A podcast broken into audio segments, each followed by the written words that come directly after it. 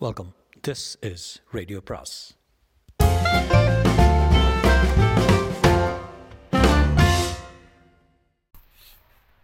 சுஜாதாவின் ஏறக்குறைய சொர்க்கம் பாகம் எட்டு. அந்த டைரக்டர் என்கிறவன் என்னை விட தாட்டியாகவே இருந்தாலும் நான் கையெடுத்து அடித்தவுடன் பயந்து போய் தனபால்! என்று உள்ளே இருந்து யாரோ ஒருவரை அழைத்தான். அந்த தனபால் வந்து என் சட்டைக்காலரை கொத்தாக பிடித்து அழைத்து சென்றான். டைரக்டர் ஜன்னல் வழியாக எட்டி பார்த்து சேச்சி என்ன தேர்ட் கிளாஸ் பசங்கப்பா? போலீஸ்க்கு ஃபோன் செய்ய உடனே என்றான். தனபால் என்னை அடித்தவன் தானே? மூளை திரும்பினதும் பாரு பிரதர் எதுக்காக வீண் வம்பலாம் எனக்கு டேரக்டரை நல்லாவே தெரியும். அவன் கெட்டவன் தான். எத்தனையோ பொண்ணுங்களை ஏமாத்திருக்கான் ஆனால் நீ சொல்கிற மாதிரி யாரும் வந்தால் தெரில பேர் என்ன சொன்ன? காமாட்சின்னு. திருச்சியில் வந்து ஒரு ஃப்ரெண்டு கோபிநாதன் ஒருத்தர் மூலமாக வந்து பார்த்தாரு. சான்சலர்னு ஸ்க்ரீன் டெஸ்ட்டுக்கு அவனை தந்தி கூட கொடுத்தாமே அந்த கேஸ் தானே? ஆமாங்க. வரலாப்பா வரவே இல்லை. நாங்கள் நிறைய போய் சொல்லுவோம் ஆனால் இந்த விஷயத்தில் நிஜம்தான். வேணும்னா நம்ம யூனிட்டில் வந்து தேடிப்பார் எல்லாம் சத்தியமாக சொல்கிறேன் தனபாலுக்கு போய் சொல்ல மாட்டோம் எங்கள் அம்மாவோட சத்தியம் செஞ்சு கொடுத்துருக்கேன். சாகிறப்போ நான் போய் போய் போலீஸில் புகார் கொடுக்க போகிறேன் சேதுக்க தாராளமாக டேரக்டர் வெளியூரில் தான் விளையாடுவார். உள்ளூரில் பொட்டிப்பாம்பு அம்மா ரொம்ப கராறு இல்லை சின்ன வீடு பிஸ்னஸ்லாம் கிடையாது. வேலை வேலைக்கு வீட்டிலேருந்து மோர் கூட வந்துடும் பணம் ஏதாவது வேணுமா? ஊருக்கு திரும்ப வச்சிருக்கியா? எனக்கு மெட்ராஸில் யாரும் கிடையாது.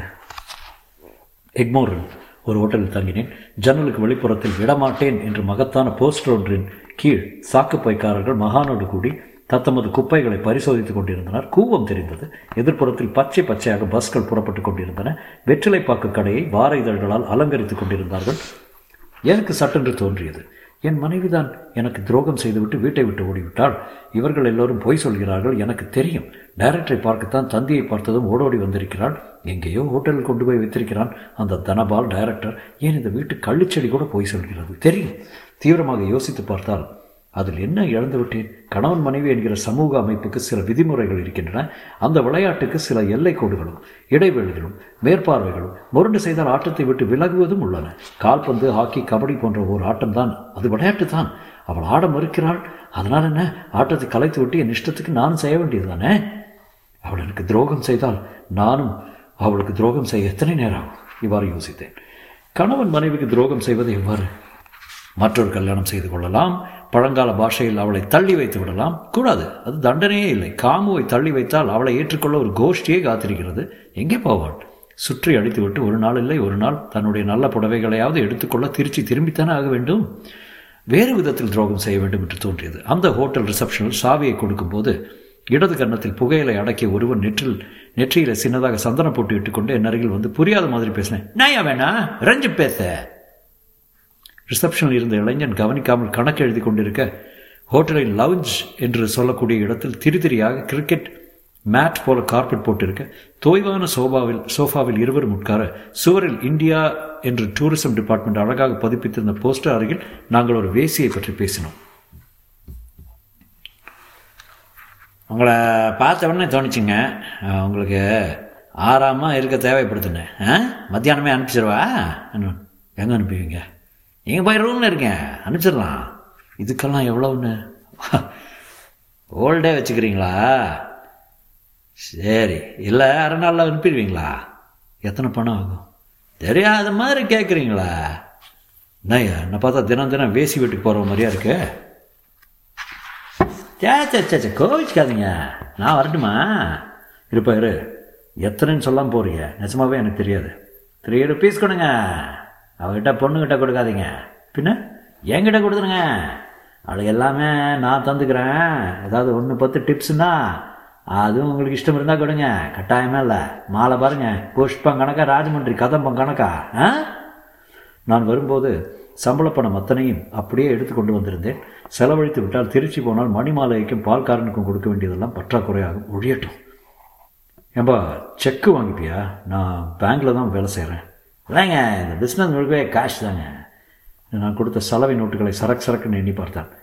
ஆறு ஹவரில் அனுப்புகிறேன் ஏன்பா நீ ஏமாற்றிட்டு பணத்தை எடுத்துகிட்டு போயிட மாட்டேன் என்ன நினச்சியா கிளம்பியிருந்தோ நின்று நி நிறுத்தி நிதானமாக என்னை பார்த்தான்.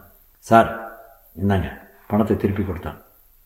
இல்லை வச்சுக்க ஒரு வார்த்தை கேட்டேன். அந்த வார்த்தை நீங்கள் கேட்கக்கூடாதுங்க உலகமே நம்பிக்கையில் தாங்க ஏங்கிறத. இன்றைக்கி உங்ககிட்ட த்ரீ ஹண்ட்ரட் ருபீஸ் ஏமாற்றலாம் ஆனால் நாளைக்கு இந்த ஹோட்டலில் நான் தலை வச்சு படுக்க முடியுமா? இப்படி ஏமாத்தினா அந்த ஏழுமலை என்னை விட்டுருவாரா? பத்தக் என்று புகையிலை துப்பி விட்டு ரூம்ல இருந்து ஆறாம? சொல்லிவிட்டு போனான். அறைக்கு திரும்பினான் விளவலத்து போயிருந்தேன். என்ன வம்பு இருந்து என்ன ஒரு பைத்தியக்காரத்தனமான செயல்? எதற்காக இப்படி பகுத்தறிவே இல்லாத நடந்து கொண்டேன்? ச்சே முந்நூறு ரூபாய் போனால் போகிறது என்று புறப்பட்டு விடலாம். ஊருக்கு போய் விடலாம் என்று நெஞ்சத்தில் தான் நினைத்தே நினைத்து ஒழிய புறப்படாமல் நேரம் தாழ்த்தி கொண்டிருந்தேன். அவன் சொன்ன அரை மணி முக்கால் மணியும் ஆகியது பின் கதவு தட்டப்பட்டது. திறந்தால் ஒரு பெண் சடக்கென்று உள்ளே நுழைந்து கதவை சாத்தினான். முதன் முதலாக தெலுங்கு வசந்தா என்று கேட்டான். நான் தமிழ் என்றேன். எனக்கு தமிழ் கொஞ்சம் கொஞ்சம் என்றாள். பார்க்க உடனே பதிவிரதை கிடையாது என்று சொல்லும்படியாக பளிச்சென்று இருந்தால் மத்தியான தூக்கத்திலிருந்து எழுந்திருக்கிறார் போலும். பைசா கொடுத்தாச்சா என்றாள். கொடுத்தேன். எத்தனை எத்தனை? த்ரீ ஹண்ட்ரடு அபோய் அபோய் என்று வாய் வட்டமாக பண்ணிக்கொண்டு விரல்களால் தட்டினான். சட்டென்று படுக்கையில் போய் அந்த ஆள் அந்த ஆள் எனக்கு எத்தனை கொடுக்குது? என்று கேள்வி போல கேட்டான் நான் பைசவே இல்லை நாலு பை பாக்கி police cycle rickshaw manager doctor bathroom எக்கடா என்றாள் காரிடார் கடைசியில் இருக்கு உங்கள் ஊர் எது பீமாவரம் ஏன் இங்கே வந்த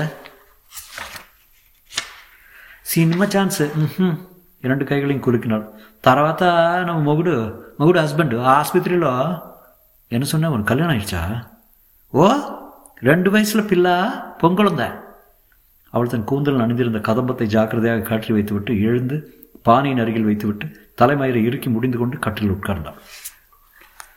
அந்த பெண்ணுக்கு தமிழ் சரியாக தெரியவில்லை. எனக்கு தெலுங்கு சுத்தமாக தெரியாது. இருந்தும் அவள் கதையை கேட்டேன். அவளுக்கு புருஷன்காரன் இருக்கிறானாம். அவனுக்கு இவள் தொழில் செய்வது தெரியுமா அவன் வீட்டில் இருக்கிறானாம். அவளுக்கு பெண் குழந்தை இருக்கிறதாம். பெயர் மல்லேஸ்வரியாம். எல்லா கேள்விகளுக்கும் பதில் சொல்லிவிட்டு படுத்துக்கொண்டு வாங்க என்றாள். எனக்கு அந்த கணம் அபத்தமாக இருந்தது சிரிப்பாக வந்தது. கிளி மாதிரி பெண்டாட்டியை வைத்துக்கொண்டு இந்த மாதிரி கண்ணங்கரையல் என்ற ஆந்திர சக் சரக்கை ஓட்டல் அறையில் நாடும் என் பைத்தியக்காரத்தனத்தை என்னவென்று சொல்ல? அந்த பெண்ணுக்கு அருகே சென்று அவள் கன்னத்தை லேசாக தட்டினேன். அவள் சிரித்து ரொம்ப அவசரமாக குளிக்கப் போகிறவள் போல பலபலவென்று ரவிக்கை உதிர்த்து கருப்பாக பாடியில் இருந்தாள். உன் பெயர் என்ன? ராமபிரம்மோ என்னவோ சொன்னாள். சரியாக புரியவில்லை. ஏதோ ஆண் பிள்ளைத்தனமாக பெயராக இருந்தது பாரு. வேண்டாம். எழுந்து போயிடு. வேண்டாம். பணம் கொடுத்துட்டியா? அந்த ஆள்கிட்ட கொடுத்துட்டேன். அப்போ எனக்கு காசு தான் நான் போகிறேன் வேண்டாம்னா போ. எனக்கு என்னாச்சு? என்னிடம் சில்லறையாக இரண்டு ரூபாய் தான் இருந்தது. அதை அவளிடம் காட்டவே தயக்கமாக இருந்தது. அதை தயக்கமில்லாமல் வாங்கி கொண்டாள். என் கூட வா.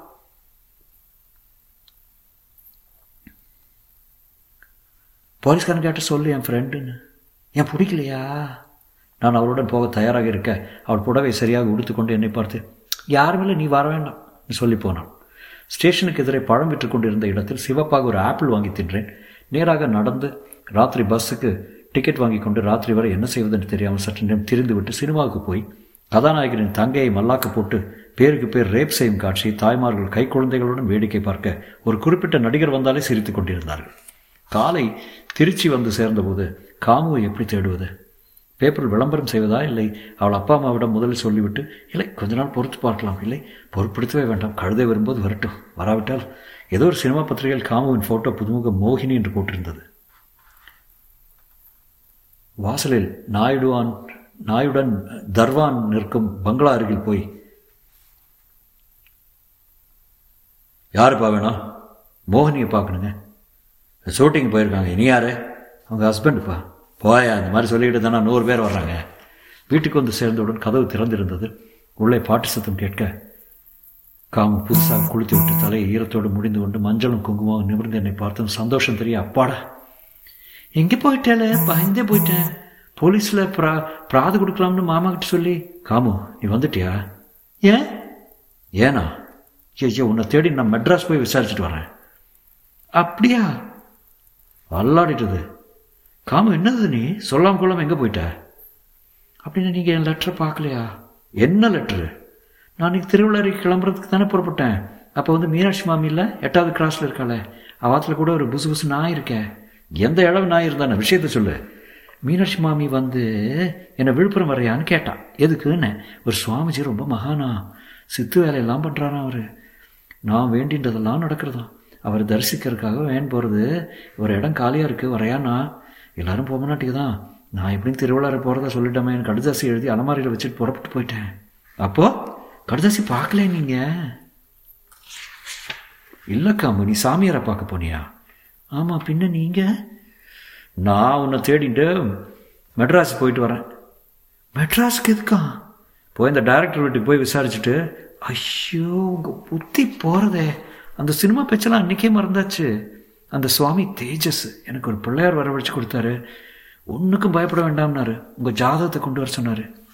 காமு நீ நீ வந்து என்னை விட்டு போகலையா? உங்களை விட்டு தான் போனேன். ஏன்? அவள் கலந்த சா அவள் கலந்த சாதம்லாம் கொண்டு வந்திருந்தா அவள் கலந்த சாதம்லாம் கொண்டு வந்திருந்தா பிக்னிக் மாதிரி போனான் அவள் ஒரு லேடிஸ் கிளப் மாதிரி வச்சுருக்கா. நான் சேர்ந்துக்கிட்டுமா? காமு அப்படின்னா நீ என்று எனக்கு உள்ளே சந்தோஷம் பிரவாகிக்க. ஒரு விஷயம் நீங்களும் போய் தரிசனம் பண்ணிட்டு வந்துருங்களேன். மனசுக்கு எத்தனை சாந்தியாக இருக்குது தெரியுமா? கமு கமு சாரி நான் எனக்கு என்னமோ கண்ணா பின்னான்னு கற்பனை பண்ணிட்டு சே என்ன போல பைத்தியக்காரன் யாரும் இருக்க மாட்டான். கமு சாரி ரொம்ப சாரி அடித்தடி இல்லாமல் இருந்தால் சரி என்றாள் எனக்கு சுருக்கென்றது உள்ளே போனால் நான் அலமாரியில் அவள் விட்டு விட்டு சென்றதாக சொன்ன கடிதத்தை தேடினேன். இங்கே இல்லையா காமு? என்னது? நீ எழுதி வச்சிருந்த கடுதாசி? சரியாக பாருங்க தான் இருக்கணும். சாமியார் பேர் என்ன சொன்ன? சாமியார் இல்லை சுவாமி ஜி. ஆ ஏதோ ஒரு ஜி. என்ன பேரு?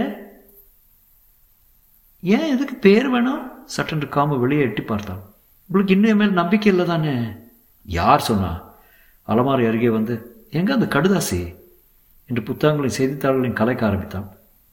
இங்கே தான் மேலாக உங்கள் கண்ணில் படும்படியாக வச்சுட்டு போயிருந்தேன். இதோ இருக்கு பாருங்க. என்னிடம் அந்த காகிதத்தை காட்டினால் எட்டாவது கிராஸ் மீனாட்சி மாமியுடன் விழுப்புரத்துக்கு சாமியார் பார்க்க போகிறேன் என்று எழுதியிருந்தாள் சுவாமிஜி பேரெல்லாம் மீனாட்சி மாமிக்கு தான் தெரியும். கேட்டுட்டு வருவா இப்போவே போய். ஏன் உனக்கு இவ்வளோ கோபம் வருது நான் சொன்னது எல்லாத்தையும் போலீஸ் மாதிரி விசாரிச்சிடுறது. என்னை காணோம்னா உடனே சினிமாக்காரனோட ஓடி போயிட்டேன்னு மெட்ராஸ்க்கு ஓடுறது இதெல்லாம் நீங்கள் பண்ணுறது நல்லா இருக்கா? சொல்லுங்க. திருவள்ளாருக்கு போனவன் அங்கேயும் இல்லை. நான் என்ன பண்ணுவேன்? வீட்டில் வேற இந்த தந்தி என்ன பண்ணுவேன் சொல்லு. எனக்கு என்ன சொல்கிறதுனே தெரியல. எடுத்ததுக்கெல்லாம் சந்தேகப்பட்டேன் எப்படி? உன் மேலே இருக்கிற அதிகமான ஆசையில் தானே இப்படியெல்லாம் பண்ணுறேன்னு தோணுது. ஆசையான பல்லு குத்துறாப்புல அடிச்ச அடித்தவன் ஆறுதா? இனிமேல் அடிக்க மாட்டேன்னு சத்தியம் பண்ணி கொடுத்துருக்கேன்ல. குறுக்கு வழியாக புத்தூர் மார்க்கெட் போவதற்காக ஏழாவது கிராஸை கடக்க முற்பட்ட போது எட்டாவது கிராஸ் என்றும் ஏதும் இல்லாதது எனக்கு மிகவும் ஆச்சரியமாக இருந்தது. மீனாட்சி அம்மாளை விசாரிப்பதற்கு முன் எட்டாவது கிராஸ் என்று ஒன்று இருக்க வேண்டாமா? என் மனைவி சொன்னது அத்தனையும் பொய் என்று எனக்கு தோன்றிவிட தனிப்பட்ட அந்த விழுப்புரம் சாமியாரை விசாரிக்கலாம் என்று தீர்மானித்து விட்டேன். என் மனைவி நடவடிக்கைகளிலும் ஒரு வாரத்துக்கு வேவு பார்ப்பது என்று தீர்மானித்தேன். அவளுக்கு தெரியாமல் தான் என் மனத்தின் மூலையில் நான் கொஞ்சம் கொஞ்சமாக பித்தனாகி கொண்டிருக்கிறேன் என்று எச்சரிக்கை தோண்டியது இருந்தும் பொய் சொல்கிறாள் என்று எனக்கு தீர்மானமாக தெரிய வேண்டியது என் மன ஆரோக்கியத்துக்கு என் எண்ண உளைச்சலை தீர்ப்பதற்கு என் நிம்மதிக்கு மிக அவசியமாகிவிட்டது. விழுப்புரம் பிரான்ச்சில் என் நண்பனுக்கு எழுதி அந்த மாதிரி ஒரு சாமியார் வந்தாரா என்று விசாரிக்க தீர்மானித்தேன். ஒரு வாரம் ஆஃபீஸ்க்கு லீவ் போட தீர்மானித்தேன். தொடரும்